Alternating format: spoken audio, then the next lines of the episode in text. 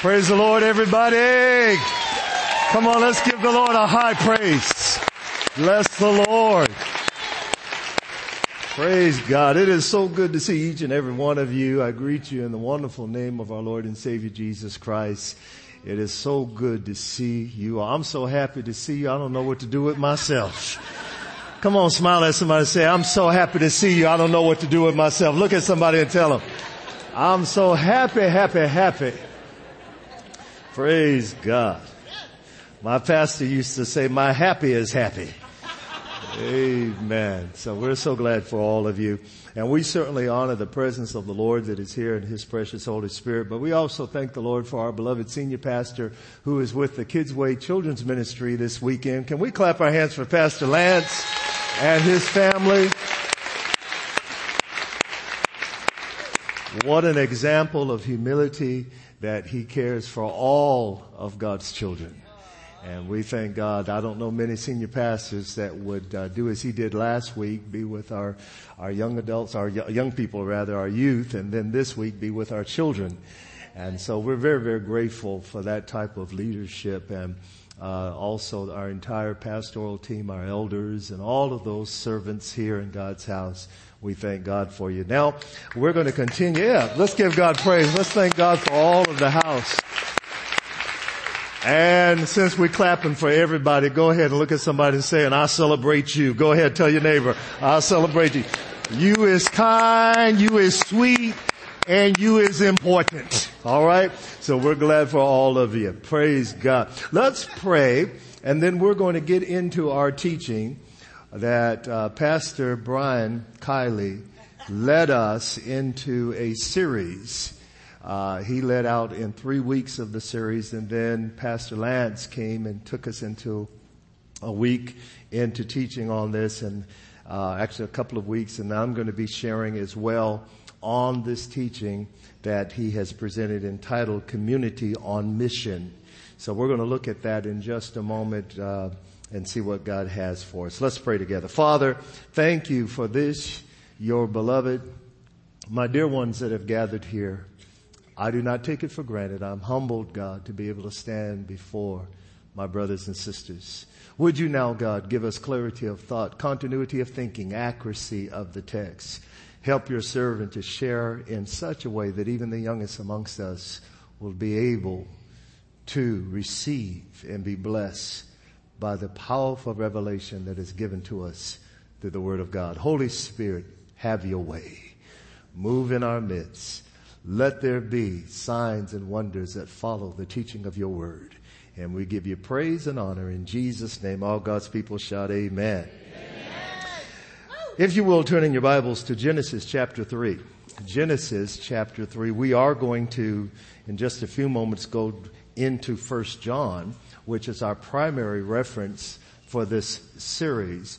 But I want to continue to just lay a little foundation here with us as it relates to the subject matter that we've embarked upon, community on mission. Uh, I will say this, even though we'll go there in a moment, the book of First John indeed is a treatise on Christian love, the love that God demonstrates towards us, and that which we're also to show and reflect back to one another. The instructions that are found within 1 John help us to see what Christian love calls us to do, but it also helps us to understand the things that we are not to do. There are some things that we are not to do or we're to avoid. Ultimately, 1 John lays out a blueprint for the values of spiritual community, which are deeply rooted in God's truth and deeply engaged in God's mission. Thus we are becoming a community. Thus we are becoming a community that is on mission. Uh, Dr. Martin Luther King referenced it as being the beloved community. The beloved community. We are growing in that. We're becoming that. We're exuding. We're exemplifying that. Uh, uh, the reality is, brothers and sisters, is that God takes community very serious. Uh, I'll even go on record as saying that it is not an option.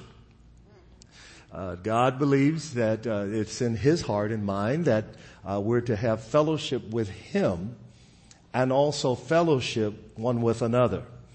And we're also to be an example to reach to those who have yet to receive Christ by our lives that they also would want to be a part of the body of Christ.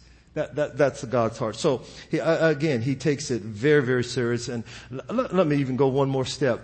Uh, when we speak of community, it is not an option. It is not an option. You don't lay this alongside all of your little social gatherings and determine whether or not you want to be part of the community or not part of the community. If you are a child of God, a believer, community is not an option. You stuck with us. Okay? It's just how it is. You are stuck with us. You, you, until now, all the way up into heaven, into eternity, if you are in the body of Christ, we are family. Okay? That's how it is. So it is not an option.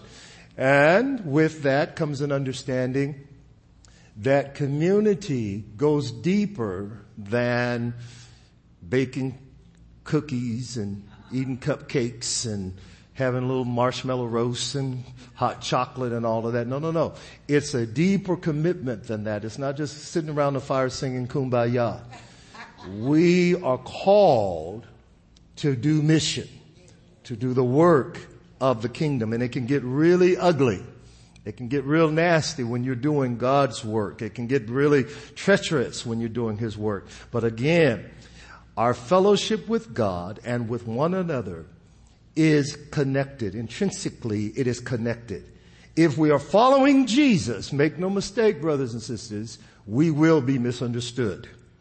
The values of Jesus often don't make sense to the rest of the world, and I might even add, even some believers. And we must be prepared to grapple with this reality, for it's in this that we know that we are God's children.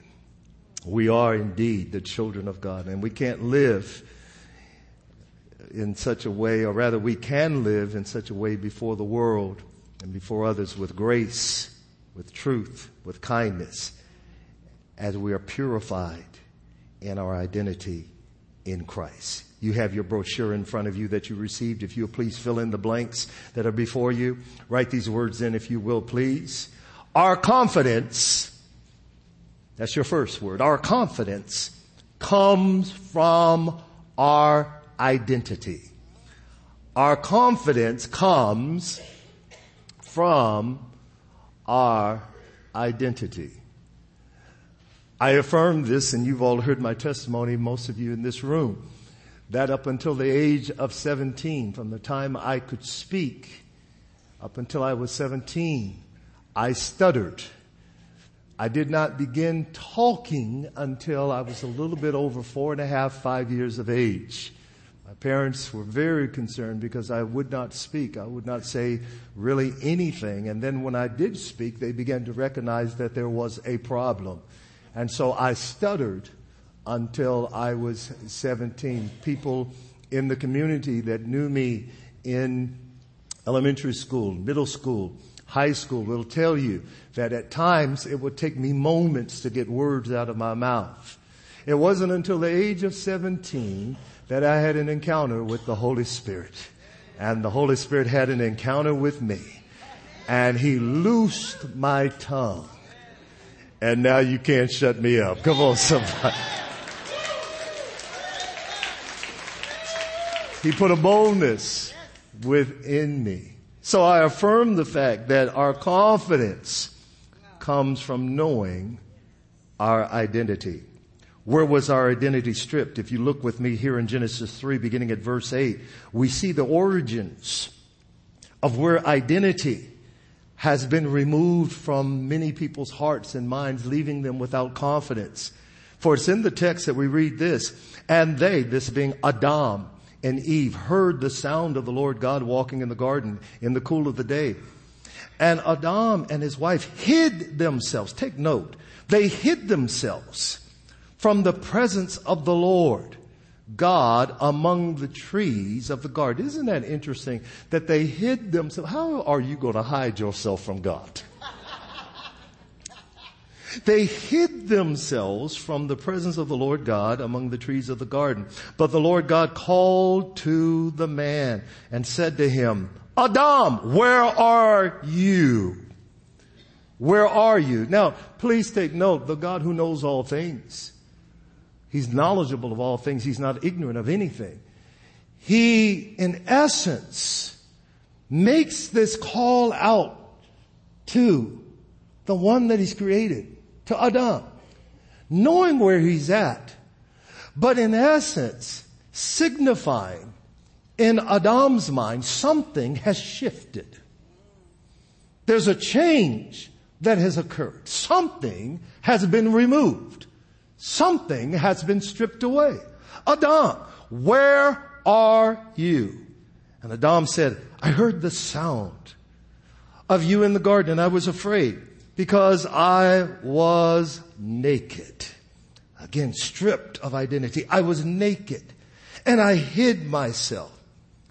God said, who told you that you were naked? Have you eaten of the tree of which I commanded you not to eat? The man said, watch this, the woman. You know, every time I read this, I'm thinking to myself, why would Adam just turn around and say, instead of just saying, I, I take responsibility, why would he just turn around and blame the woman? On, I mean, man up. Come on, somebody. He says, the woman whom you gave to me, she gave me the fruit of the tree and I ate. Then the Lord God said to the woman, what is this that you have done? The woman said, the serpent deceived me and I ate. Can I share something with you, beloved? The blame game. The blame game kicks in when you and I do not know our identity. We start blaming others. We start accusing others. We start making excuses of why we do what we do or the things that we do not do. It's not my fault, it's someone else's fault. When you don't know who you are, it's difficult for you to even be confident in your responsibility. And it is here that we see that Adam starts blaming, Eve blames. You know, most commentators, you all have heard this, most commentators believe that prior to this time, the serpent, who was one of the most beautiful of all creatures, actually had legs and walked upright. You often see pictures of the serpent wrapped around a branch and so forth. That, that was not the depiction of what most commentators believe. They believe that the serpent actually walked within the garden with legs. It's not until Genesis 3, and I believe around verse 14, that the curse takes place, that God curses and says, out of all of the beasts of the field, you shall be cursed amongst them, and you will in essence be one who eats the dust of the ground. But prior to that, the serpent has legs. So, the reality is, is that the man blames the woman, the woman blames the serpent, and when it's all over, the serpent doesn't have a leg to stand on. Alright. Let's keep rolling. but y'all were so deep into it, y'all were just like,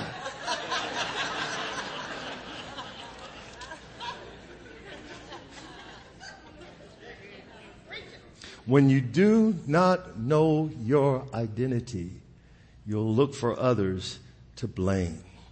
I think it's also interesting to note that the fruit is mentioned here. And in their disobedience, the fruit which signified, watch this, God-centeredness. Now because of disobedience, it now signifies self-centeredness. The origin of the fruit, the whole meaning of God speaking what He did to them was that they would keep Him at the center in their obedience, but now in their disobedience, now that fruit signifies that of self-centeredness. Where there's no identity, there can be no confidence. Where there is no confidence, there can be no communion. Where there's no communion, there's no common union. Where there's no common union, there is no community.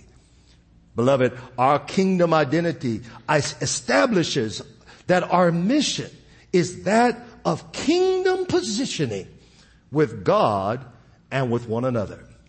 We are in the kingdom of the Lord. Later on, Paul will exhort Timothy in 2 Timothy chapter 1, and he begins to lay some things out to him to help him to understand we must not be timid in who God has called us to be. But we must be bold. When we know our identity in Christ, we need not be afraid. We need not be afraid. Paul tells Timothy these words in verse 7. I'm convinced that the same faith that was in your mother and your grandmother, Timothy, young man, is also in you. And he has not given you the spirit of fear. Do you know fear is a spirit? Timidity is a spirit. It's not merely an emotion. It is a spiritual principle. He says, God has not given you the spirit or a spirit of timidity, of fear, but of power, that's authority, love, and soundness of mind.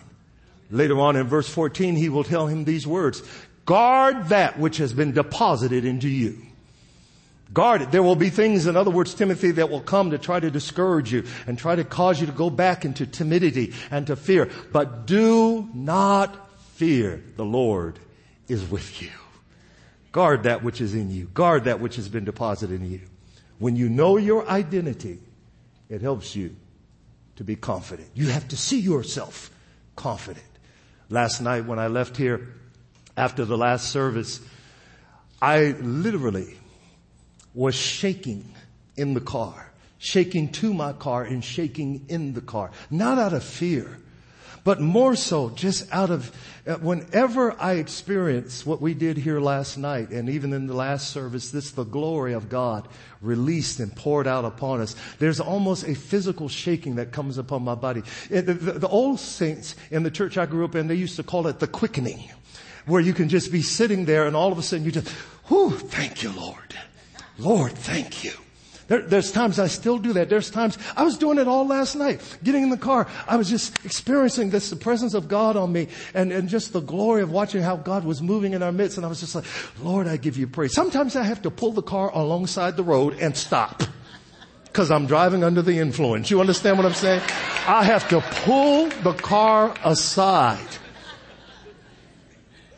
I made my way over to the grocery store not too far from my home and I walked in the store and I was looking, I was just standing there and I was getting ready to go down to where I believed the item I wanted to purchase was. And there was a young man by the name of Nathaniel who worked in the store that was standing there. And as he was standing in the aisle, he came over to me and he says, sir, can I help you?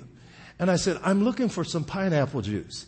He says, well, uh, he gets on his little speaker. He says, I believe the pineapple juice is in row five.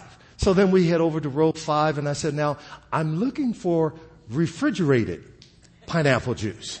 He says, oh, well, I think we have to go back this way. Well, we walked back to the refrigeration case and we looked over and he says, well, I don't see any refrigerated, just plain 100% pineapple juice. They had pineapple and banana and pineapple and mango. I said, no, I just want plain pineapple juice. And he says, well, we'll have to go back to row five. It's over there. Well, then I said, no problem. I'll just go on back to row five.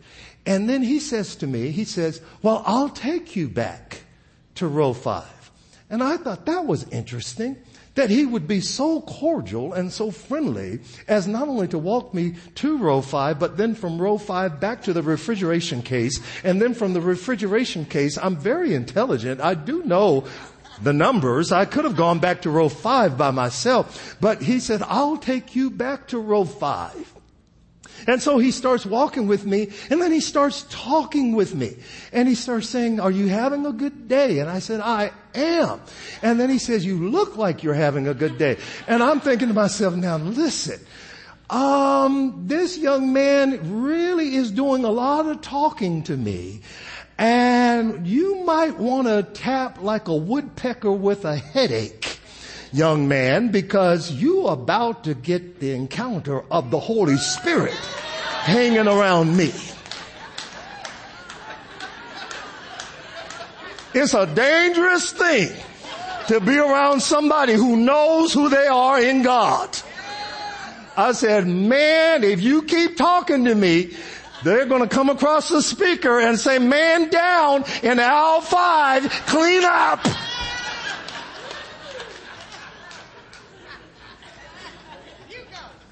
Confidence. Confidence. Ah, y'all.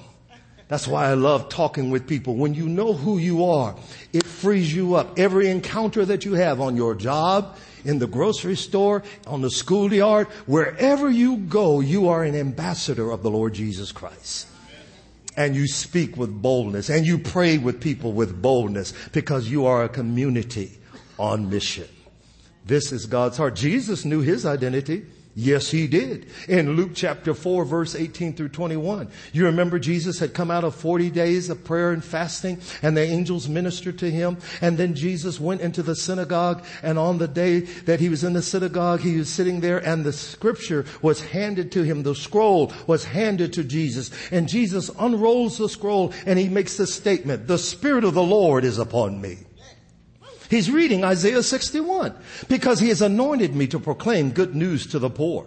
He has sent me to proclaim liberty to the captives and recovering of sight to the blind and to set at liberty those who are oppressed to proclaim the year of the Lord God's favor. And then Jesus rolled up the scroll and gave it back to the attendant and sat down. But notice here, Jesus did what other rabbis had done. But this was different. When Jesus read the passage of Isaiah, he read it with confidence. He read it with boldness. He embodied the text. Did you catch that? He embodied the text because isn't it interesting? The Word, Jesus, who is the Word, reading the Word. Jesus, who is the embodiment of the word. He is the essence of the word. He reads the word and he reads it with boldness. What would happen if you and I become so attached to our identity in Christ that we ourselves are the walking word? We are the living word. We are the breathing word. That every place we go, wherever people encounter us, they encounter the presence of Jesus.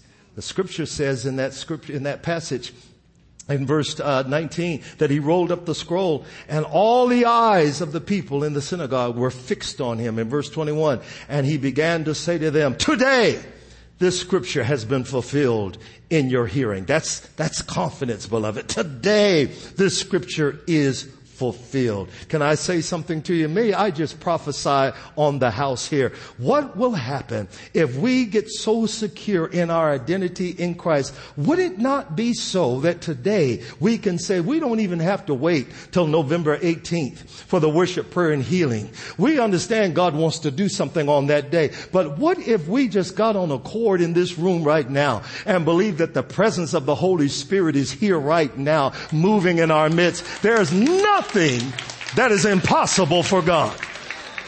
May I just speak over the house? Somebody can be healed right now. Somebody can be delivered and set free right now. Somebody can be made whole right now. We just finished singing the song, this is what we do. This is how we fight our battles. Why don't we just set it up and give God a high praise and believe God is moving right now. Hallelujah. See, I, I'm just crazy enough to believe that even as people come into the parking lot, the power of God is so strong here. That even before they can come through the front doors, God begins to destroy yokes and chains and sets people free. See, we, we, we, we, we're stepping boldly into this bridgeway. We're not being passive with this. We, we believe that Jesus Christ is the same yesterday, today, and forever. If he healed then, he heals now. If he delivered then, he delivers now. If he set the oppressed free then, he sets them free now. We, we just believe that. We stand on that. You know, and some of us are a little louder about it than others. But that is the mission that God has given each and every one of us. Go with me quickly to 1 John chapter 2 and verse 28. John chapter 2 and verse 28. And listen to what John says as we study this further. He says, and now little children, notice the loving care, the passionate pastoral exhortation. And now little children, abide in God so that when he appears, abide in the Lord so that when he appears, we may have, notice the word, confidence and not shrink from him in shame at his coming. How many of you know Jesus is coming again? Oh yes, he is. Jesus is coming again. Oh, I can't wait to see him.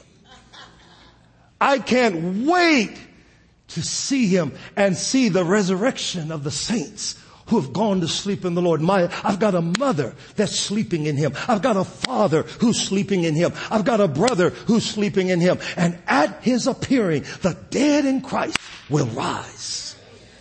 And those who remain will be caught up in the air to meet the Lord. And He will establish a new heaven and a new earth. But guess what, folks? When He comes, He's coming with His rewards in hand. For those of us who have been faithful to what He's called us to do. I am living in such a way that I want to hear the Lord say, well done, good and faithful servant. I don't want to just waste my time here and sing some songs and come to church and do little nice things. I want to be so obedient to the Lord that He asks me, what have you done with what I have given you? And I can say to Him, Lord, I took whatever you put into my life and I cultivated it. I produced with it. Father, someone was set free because of what you did for me. Somebody was made whole. God, my test and trial served to be a testimony to help somebody come through their test and through their trial. He's coming back. He says here, little children, abide in him so that when he comes, you won't be standing there like Adam and Eve with fig leaves in front of yourself in shame. You won't be sitting there dropping your head but rather you'll be sitting with confidence because of the restoration and the identity that has been given back to us. Look at verse 29. If you know that he is righteous, you may be sure. Same, same tense and framework of the word confidence. You may be sure that everyone who practices righteousness has been born of him. If you know your identity. If you know that Jesus is righteous, then you may be sure, you may be positive, you may be confident that everyone, every man, woman, boy or girl who practices righteousness comes from Him. We come from Him. He is our identity. I'm hidden in Him. I'm hidden in Christ. No matter what it looks like, no matter what the adversary throws at me, no matter what kind of week I've had, no matter what kind of discouragement comes my way, I am in Christ. That is my identity. And so he goes on to say that again, we may be sure that we have been born of him as we practice righteousness. You know, it's interesting because it fits with the passage in Matthew 6:33 that tells us these words. Seek ye first. Seek first the kingdom of God and his righteousness. And instead of worrying about all the things in the world, seek first his kingdom and his righteousness and all these things shall be added unto you.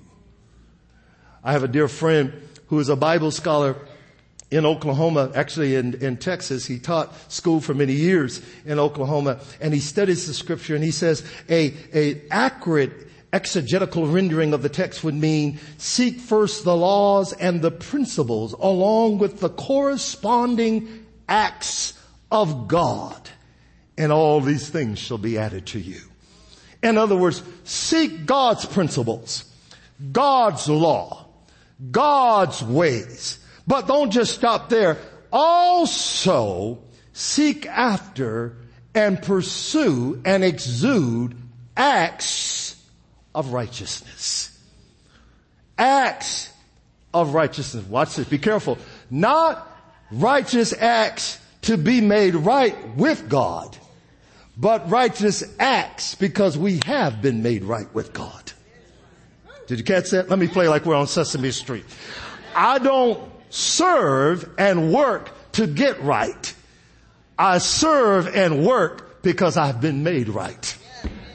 Is there anybody in this house besides myself that is glad and happy that it has nothing to do with how good you are, how great you are, how wonderful you are. How many are glad for the Lord Jesus Christ? Hey, glad that Jesus has declared us righteous. Hallelujah. Church I grew up in, we thought it was long dresses down to the floor underneath your ankles. Women couldn't cut their hair, couldn't wear makeup, couldn't wear jewelry. They said that was holy. I said it was ugly. And they, y'all pray for me. I'm gonna be alright. but they did. They said, if you do this, you'll be righteous. If you do this, you'll do right. If you don't go here, you'll be righteous. That's not what makes you righteous. It's the relationship that we identify with based upon the work that Jesus Christ has done. That's what makes us righteous. So therefore, we exude righteous acts. Acts of righteousness. That is our attribution. Isn't it interesting that the world, when we talk about uh, acts of God, when they talk about acts of God, the world always attributes it to bad things. Earthquake, an act of God. Hurricane, an act of God. You know, you know all they say it was an act of God. And then when it is something that is positive, then they say, well, you know, she was really lucky. He was really lucky.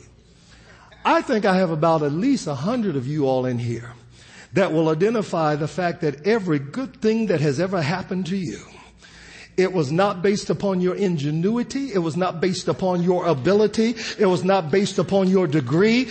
You know you were toe up from the flow up, but it was God who had mercy and favor and he put it upon your life. Is there anybody besides myself that is just thankful that God loved us just the way that we are, but He loved us too much to leave us as we are. He's transforming us. It's His righteousness. We can't do anything of our own. Let me read one, a couple of more passages and then we're going to pray. I, I'm, I'm, I'm wired up. I'm wired up. Cause God is already moving up in here. Oh, hallelujah. He's moving up in here. Some, some chains are definitely being cast down. Right this minute. Let me read this and we're going to close. Uh, in, in, John 15, the same author of 1 John, 2 John, and 3 John also wrote the gospel according to John. John 15. And notice what he says in verse 1. I am the true vine. Jesus says, I am the true vine and my father is the cultivator he is the gardener. Jesus said, I'm the true vine. That means there's some false vines out there. There's some false vines. There's some deceptions. There's some things that are trying to move you away from your identity. Be careful not to attach to that. He says, my father is the cultivator. He is the gardener. Every branch in me that does not bear fruit, he takes away. And every branch that does bear fruit, he prunes that it may bear more fruit. Oh no. Really?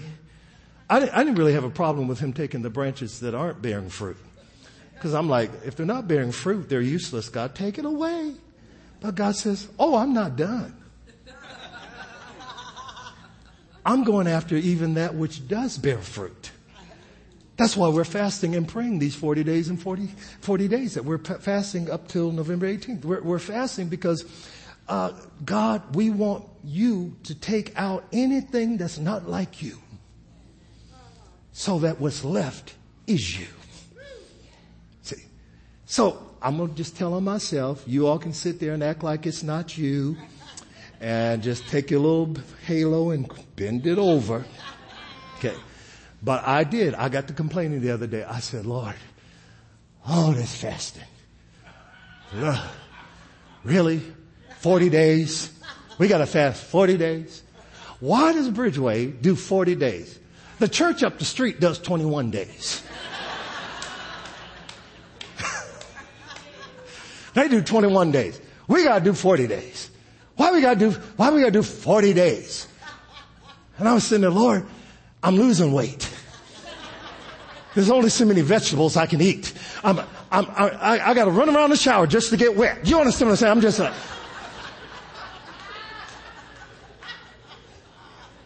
I'm telling you the truth.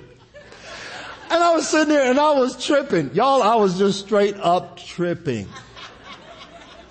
Straight up tripping. And the Lord spoke.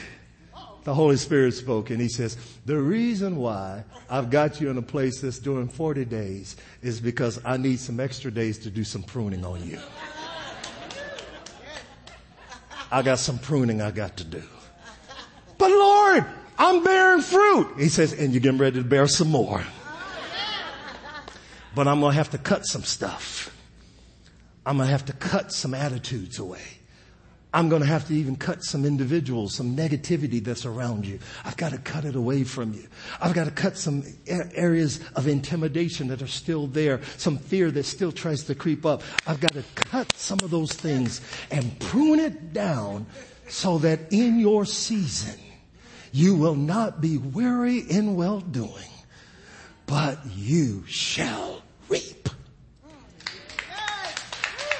That's it. Some of you are right there right now. You're wondering, you know what? Since I've been on this fast, it seemed like hell and high water has broke loose. I thought we were supposed to be seeing more of God's glory. It seems like the demons are just acting up. It's God's pruning. It's pruning. I need you to give somebody a high five and say, you're getting ready to produce more fruit. Go ahead and tell them, you're getting ready to produce more fruit. Glory to God. Can we just say that some things are getting ready to happen? God is getting ready to release into your life. Let me read this last passage for you and I think this will help you. In 1 John 3 verses 1 through 3, we'll close with this. Notice what he says. See what kind of love the Father has given to us. Stop right there. See what kind of love the Father has given. See now, you see, some of us, we just want to feel love. Oh, I just feel love. Just love. Oh, it just feels so good. Just ooey gooey mooey dooey shooey booey. Just feel love. Mm-mm. God wants to release in this church love that is seen. Active love love that is in action. And I'm not talking about love the ones that you think love you or like you. No, no, no. Being able to even love your enemy. Oh, I know that's a weak clap.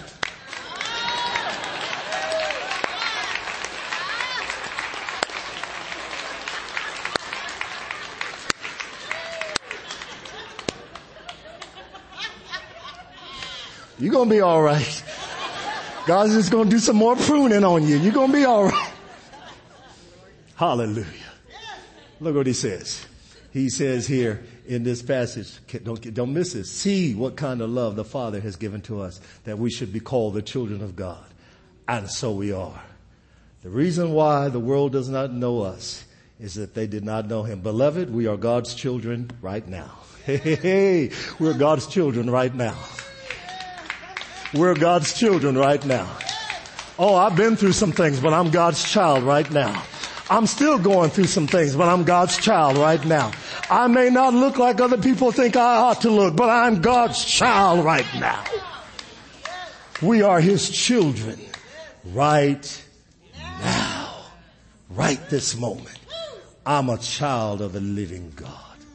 And what we will be has not yet appeared, but we know that when He appears, we shall be like him because we shall see him as he is. And everyone who thus hopes, everyone who has this hope just kicks back and looks doofus. No. Everyone who has this hope purifies herself, purifies himself. put yourself in a posture. God, take out what's not like you and put in and leave in everything that is like you. You prepare the fire. I'll bring the sacrifice. I will not offer to God that which costs me nothing. Have you been blessed by the word? Come on, give God the highest praise you can give him. Prayer team, come forward. Prayer team. Prayer team, come on up. I want to pray and give a blessing on people in this house that would say, Pastor, I am standing and believing God to do something powerful while we're praying and fasting and I need you to agree with me. I need a door open. I need a miracle. I need something to shift. I'm connecting to my identity. There's something that God wants to do and I want to be right in the middle of it. I don't want to be afraid another day. I don't want to be timid another day. I want to jump boldly into what God is doing. I've, listen, I will not give the enemy my family, my children.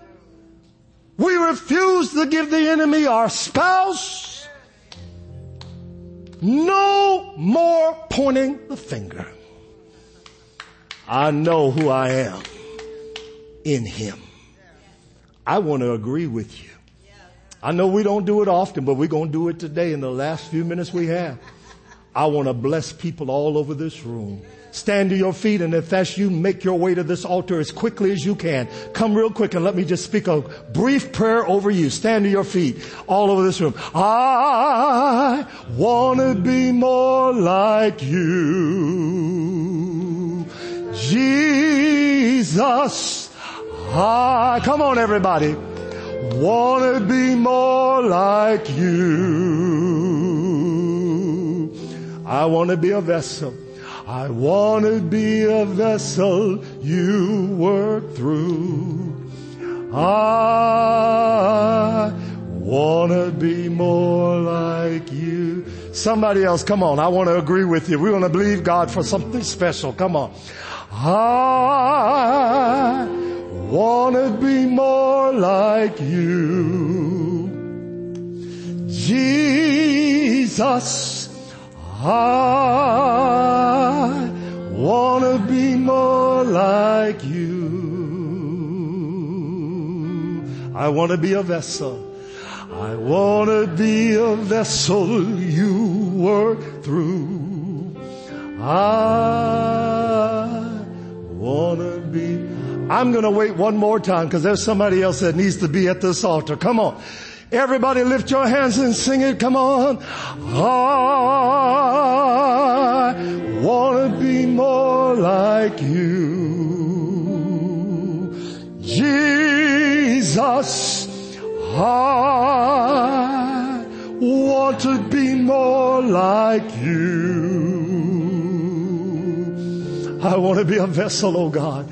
I want to be a vessel you work through. I wanna be more like you. Now listen, it's time to go higher. It's time to come up higher. Sis, it's time to come up higher. No more settled. Because where you think you have settled has actually been tormenting. where it appears to be settled has actually been tormenting. It's time to come up higher.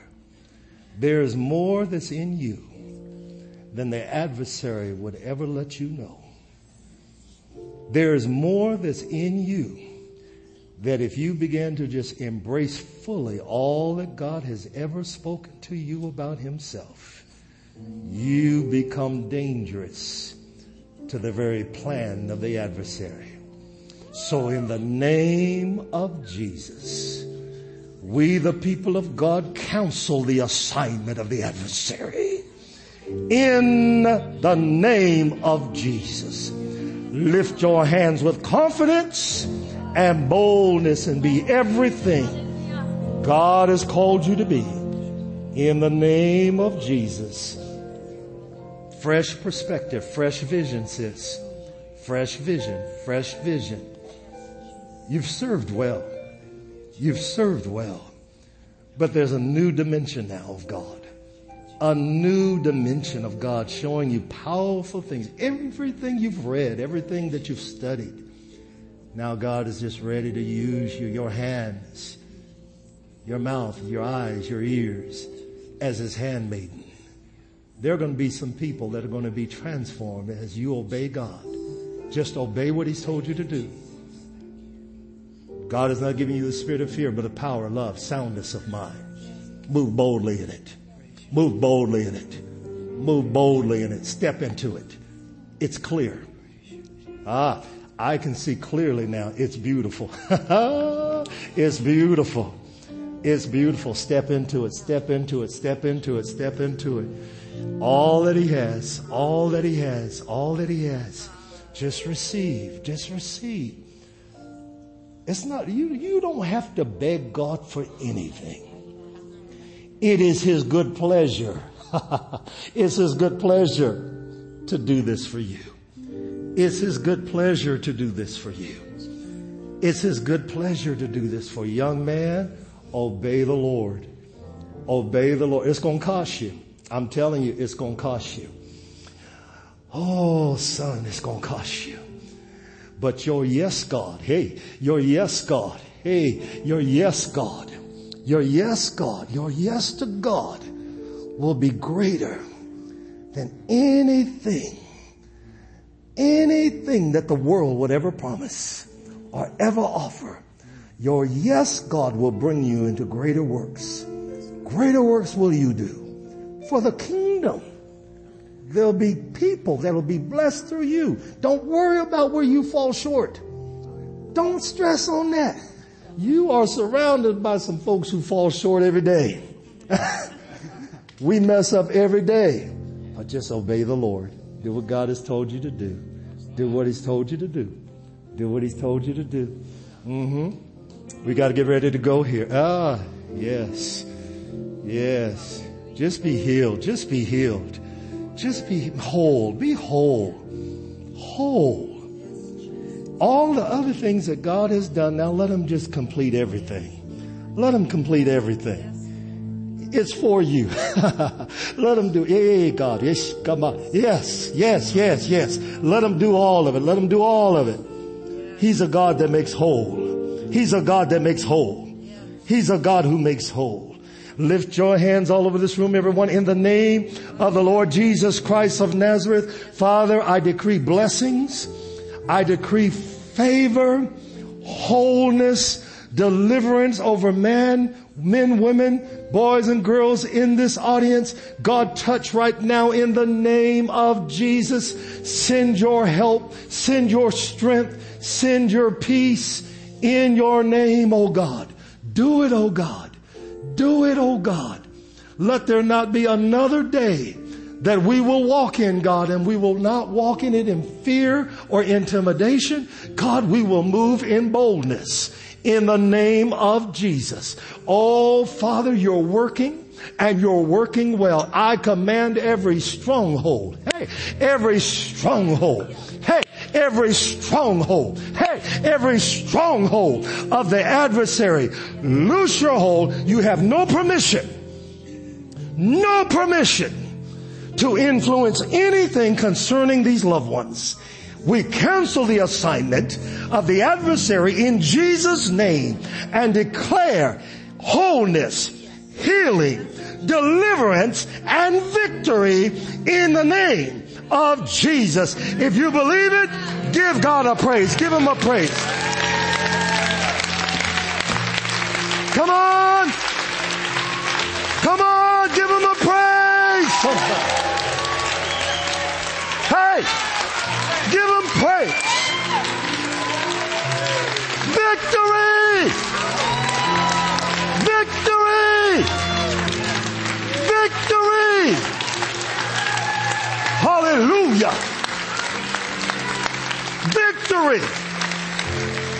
Victory. I got to let you go, but I'm going to shout it one more time. I'm going to shout it over your life over your house, everything concerning you. In Jesus' name, victory!